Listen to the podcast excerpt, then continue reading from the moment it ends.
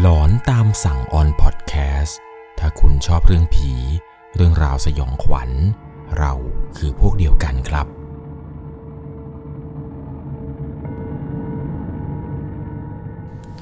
สวัสดีครับทุกคนครับเรื่องราวความสยองขวัญในวันนี้ที่ผมจะเล่าให้ฟังนะครับเป็นเหตุการณ์สยองขวัญที่เกิดขึ้นที่ประเทศอินเดียครับเหตุการณ์นี้อาจจะไม่ค่อยมีคนได้รับฟังกันเท่าไหร่นะครับเกี่ยวกับการไปพบเจอผีที่ต่างประเทศผมก็เลยอยากจะมาเล่าทุกคนฟังครับว่าผีเนี่ยไม่ได้เกิดขึ้นเฉพาะในประเทศไทยเรานะครับ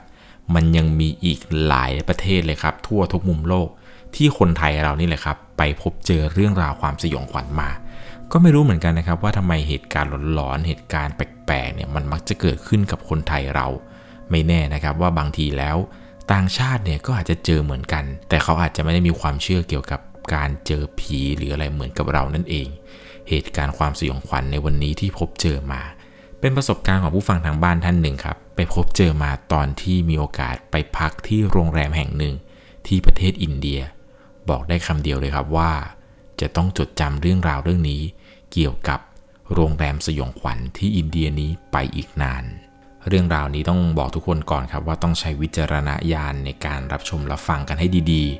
เพราะว่าเรื่องราวของผู้ฟังทางบ้านท่านนี้ครับส่งมาเนี่ยเป็นประสบการณ์สยองขวัญของคุณหมวยนามสมมุติก็แล้วกันครับเรื่องราวเรื่องนี้เนี่ยต้องบอกทุกคนก่อนครับว่าสาเหตุที่ได้เจอเนี่ยไม่ใช่อะไรหรอกครับเธอเองเนี่ยเป็นแอร์โฮสเตสของสายการบินอยู่สายการบินหนึ่งมีโอกาสเดินทางบินไปที่เดลีที่ประเทศอินเดียครับ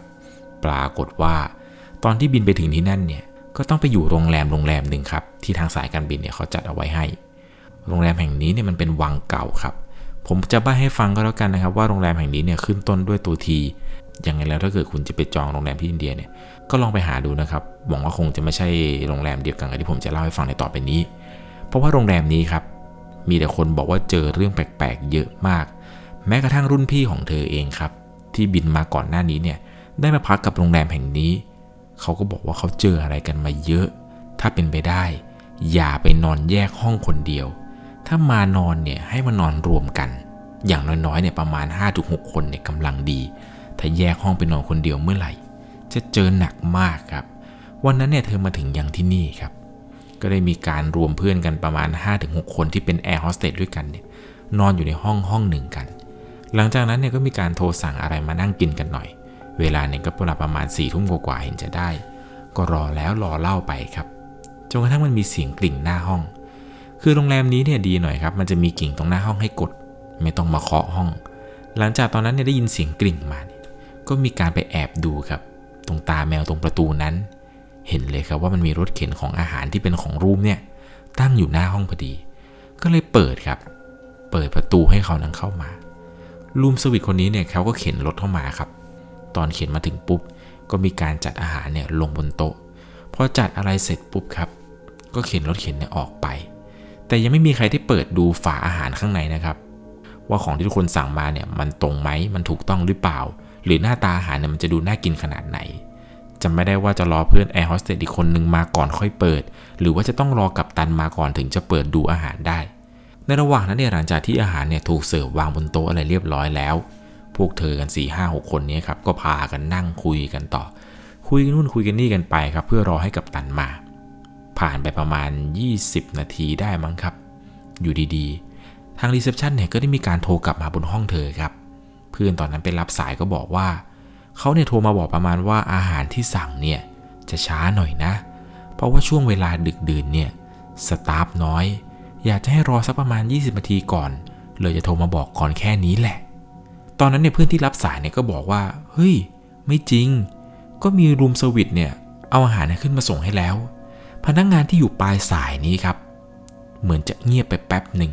ก่อนที่จะบอกครับว่ายังไม่ถึงคิวเลยนะครับยังไม่ได้ทำเลย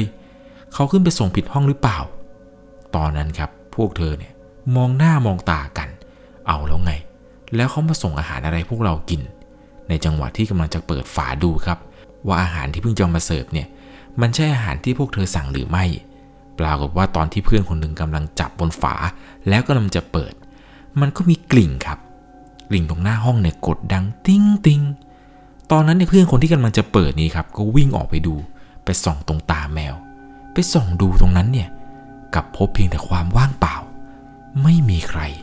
เพื่อนเลยตัดสินใจลองเปิดประตูแล้วชะโงกหน้าไปดูครับชะโงกซ้ายชะโงกขวาก็ไม่มีแม้แต่ใครสักคนเลยที่จะยืนอยู่แล้วเสียงกดกริ่งที่มันดังมาเมื่อสักครู่เนี่ยใครเป็นคนกดจนกระทั่งเพื่อนคนนี้ครับเดินกลับมาทำหน้าแบบงงๆคือทุกครั้งเนี่ยเวลาจะเปิดฝาดูว่ามันมีอะไรเนี่ยมันจะต้องมีอะไรบางอย่างครับมาขัดไม่ให้ได้เปิดอยู่ทุกครั้งพวกเธอตัดสินใจว่างั้นไม่ต้องเปิดแล้วเดี๋ยวรอกัปตันมาค่อยเปิดเลยดีกว่าหลังจากที่รอแล้วไม่มีใครอยากจะเปิดดูแล้วครับว่ามันคืออะไรสุดท้ายครับเวลาผ่านไปเกือบชั่วโมงรูมสวิทตัวจริงเนี่ยขึ้นมาส่งอาหารครับพอมาถึงเนี่ยก็มีพวกดิวตี้แมเนเจอร์มาด้วยครับมาถามว่าคนที่มาส่งครั้งแรกเนี่ยหน้าตาเป็นยังไงพอจะจำได้ไหมเพราะว่าแมเนเจอร์คนนี้ครับอยากจะรู้ว่าพนักงานคนไหนเอาอาหารขึ้นมาเพราะมันยังไม่ถึงคิวพวกเธอเลยด้วยซ้ำไป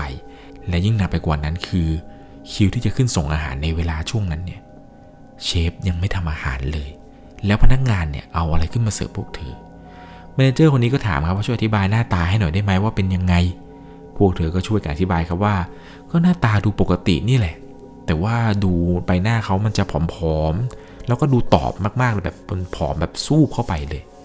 หลังจากนั้นครับเมเนเจอร์ก็บอกว่างั้นช่วยเปิดฝาอาหารดูหน่อยได้ไหมครับว่าอาหารที่ขึ้นมาเสิร์ฟเนี่ยถูกต้องหรือเปล่าตอนนั้นเนี่ยพวกเธอก็เดินตรงไปที่โต๊ะอาหารโดยทันทีพากันล้อมอยู่ตรงนั้นครับแต่เพื่อนทุกคนเนี่ยไม่มีใครกล้าเปิดครับทำให้เมเนเจอร์กับรูมสวิทที่มาด้วยกันเนี่ยต้องเปิดเองตอนนั้นเนี่ยเธอสังเกตได้เลยครับว่าในจังหวะที่เมเนเจอร์กับรูมสวิทเนี่ยกำลังจะเปิดทั้งสองคนเนี่ยมือจะสั่นๆครับ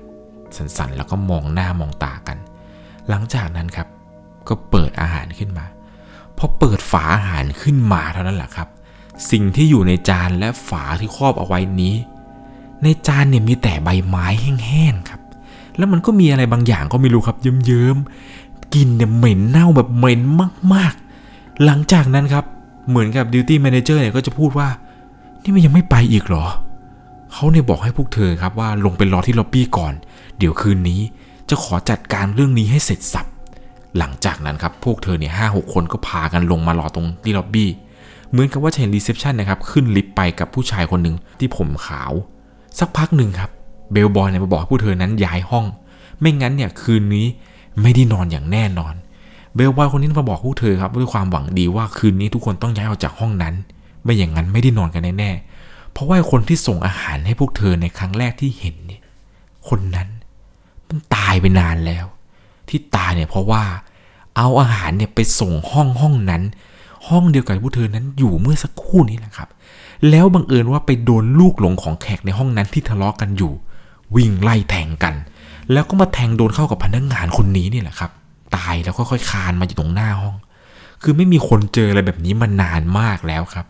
พวกเธอเลยคิดว่าสาเหตุที่พวกเธอได้เจอนั้นอาจจะเป็นเพราะว่ากลุ่มของพวกเธอนั้นไม่เคยรู้ประวัติเรื่องราวอะไรแบบนี้มาก่อนหลังจากที่เคลียร์ห้องอะไรกันเสร็จแล้วเนี่ยดิวตี้แมเนเจอร์กับรูมเนี่ยก็มาคุยกับเธอครับว่าต้องทางโรงแรมเนี่ยต้องขออภัยด้วยจริงๆไม่คิดว่าเหตุการณ์นี้เนี่ยมันจะเกิดขึ้นเพราะพวกเขาครับคิดว่าพนักงานคนนี้ที่โดนแทงตายแล้วตายอยู่ในห้องนี้เนี่ยน่าจะไม่อยู่แล้วเพราะเขาทำทุกอย่างที่ทำพอจะทำได้ในศาสนาของเขาแล้วครับไม่ว่าจะเป็นอัญเชิญดวงวิญญาณหรือสะกดดวงวิญญาณหรือทำทุกอย่างที่เพื่อที่จะไม่ให้ดวงวิญญาณเนี่ยออกมาหลอกหลอนแขกที่พักแต่ปรากฏว่าสุดท้ายก็เจอครับเรื่องราวเรื่องนี้เนี่ยมันไม่ใช่เป็นเรื่องที่โรงแรมเนี่ยแต่งขึ้นมานะครับทางโรงแรมเนี่ยคุยกับพวกเธอครับว่าขออภัยจริงๆกับเหตุการณ์นี้ทางโรงแรมเนี่ยรู้ดีครับว่าถ้าเกิดเข้าห้องพักเนี่ยจะต้องเกิดเหตุการณ์แบบนี้อย่างแน่นอนแต่พวกเขาเนี่ยค่อนข้างที่จะมั่นใจครับว่าพวกเขานั้นได้ทำการสะกดดวงวิญญาณหรือเชิญดวงวิญญาณของผีตัวนี้ออกไปแล้วจึงกล้าที่จะให้ผู้คนเนี่ยเข้ามาพักในห้องนี้แต่พวกเขาก็ไม่คิดครับว่าสิ่งที่พวกเขาทำนั้นมันจะไม่สามารถทำให้ดวงวิญญาณดวงนั้นไม่ออกมาหลอกหลอนแขกที่เข้าพักในโรงแรมนี้ได้อีกเหมือนแต่ก่อนเรียกได้ว่าเป็นประสบการณ์ความสยองขวัญมากครับกลุ่มของพวกเธอเนี่ยบอกว่าไม่ขอย้ายห้องครับแต่ว่าขอย้ายโรงแรมออกเลยดีกว่าในค่ำคืนนั้นนะพวกเธอตัดสินใจครับพากันย้ายโรงแรมออกจากโรงแรมนี้เป็นที่เรียบร้อยแล้วต้องบอกเลยครับว่าใครจะไปเที่ยวอินเดียเนี่ยก็ลองคิดให้ดีนะครับว่าโรงแรมที่พวกคุณกำลังจะพักเนี่ยมีเรื่องหลอนอะไรหรือเปล่าอย่างโรงแรมที่ผมเล่าให้ฟังในวันนี้เนี่ยก็เรียกได้ว่าเป็นประสบการณ์ที่ค่อนข้างที่จะน่ากลัวมากครับเป็นอะไรที่เลวจริงๆเพราะว่าเหตุการณ์ที่พบเจอเนี่ยไม่ใช่เพียงแค่คุณหมวยนามสมมุติคนนี้เพียงแค่คนเดียวนะครับเพื่อนที่เป็นแอร์โฮสเตสคนอื่นๆเนี่ยที่อยู่ในห้องพักห้องนี้ห้องเดียวกันเนี่ย ก็เจอแล้วก็บอกกันครับว่าโรงแรมนี้เฮี้ยนอย่างที่รุ่นพี่เนี่ยล่ำลือจริงๆหลังจากนั้นมาครับถ้ามีไฟล์บินมาลงเดลีอีกเนี่ยเธอกับเพื่อนๆจะไม่มานอนที่โรงแรมนี้อีกเลยครับเรียกได้ว่าก็เป็นประสบการณ์ความสยองขวัญที่เกิดขึ้นในยังต่างประเทศเป็นเหตุการณ์ที่เธอนั้นเนี่ยพบเจอมาและขอจดจำเรื่องราวเรื่องนี้ไปอีกนานเลยครับกับประสบการณ์ความสยองขวัญที่เกิดขึ้นในโรงแรมแห่งนั้นพอผมไปเซิร์ชชื่อโรงแรมตามที่ผู้ฟังทางบ้านท่านเนี่ยส่งมาดูเนี่ยก็ต้องบอกเลยครับว่ามันก็ไม่ใช่เพียงแต่เรื่องราวเรื่องนี้ครับที่ทางโรงแรมเนี่ยปิดเอาไว้มันยังมีอีกหลายเรื่องราวเลยครับที่เกิดขึ้นในโรงแรมแห่งนี้ไม่ใช่เพียงแค่คนไทยนะครับที่พบเจอแบบนี้ต่างประเทศครับมีอยู่คนหนึ่งเป็นแขกรัสเซียเขาได้เขียนเรื่องราวเรื่องนี้เอาไว้ครับว่าพวกเขาเองที่มานอนโรงแรมนี้ก็พบเจอเช่นเดียวกันแต่ผมขออนุญาตที่จะไม่เล่าแล้วกันนะครับว่าเหตุการณ์ของคนรัสเซียเจออะไรเพราะมันเป็นเหตุการณ์ที่ค่อนข้างที่จะหนักครับเหตุการณ์นี้เนี่ยผมไม่สามารถที่จะอธิบายได้จริงๆเพราะว่าถ้าพูดไปเนี่ยเดี๋ยวคลิปนี้มันจะติดเหลืองครับเป็นเหตุการณ์ที่สยดสยองเขาอธิบายไว้ค่อนข้างที่จะละเอียดครับเอาเป็นว่าโรงแรมแห่งนี้เนี่ยไม่ใช่เพียงแต่คุณหมวยเท่านั้นแหละครับที่พบเจอแขกคนอื่นที่เข้าไปพักก็เจอเช่นเดียวกันยังไงแล้วนะครับถ้าคุณจะมีโอกาสเดินทางไปอินเดียก็สกรีนโรงแรมสักนิดนึงหวังว่าคงจะไม่เจอเรื่องราวอะไรแบบนี้เหมือนกับที่คุณหมวยและเพื่อนๆกลุ่มแอร์โฮสเตสนั้นเจอยังไงแล้วนะครับเรื่องราวนี้ต้องใช้วิจารณญาณในการรับชมรับฟังกันให้ดีๆสำหรับก่อนจากกันไปในค่ำคืนนี้ถ้าคุณชอบเรื่องผีเรื่องราวสยองขวัญเราคือพวกเดียวกันครับหวังว่าคนที่ได้พักอยู่โรงแรมในตอนนี้ที่อินเดียหวังว่าจะไม่เจอผีและไม่เจอเรื่องราวหลอนๆเหมือนกับที่ผมนั้นเล่าให้ฟังแหละครับสวัสดีครับสามารถรับชมเรื่องราวหลอนๆเพิ่มเติมได้ที่ YouTube Channel 1LC ยังมีเรื่องราวหลอนๆที่เกิดขึ้นในบ้านเรารอให้คุณนั้นได้รับชมอยู่นะครับ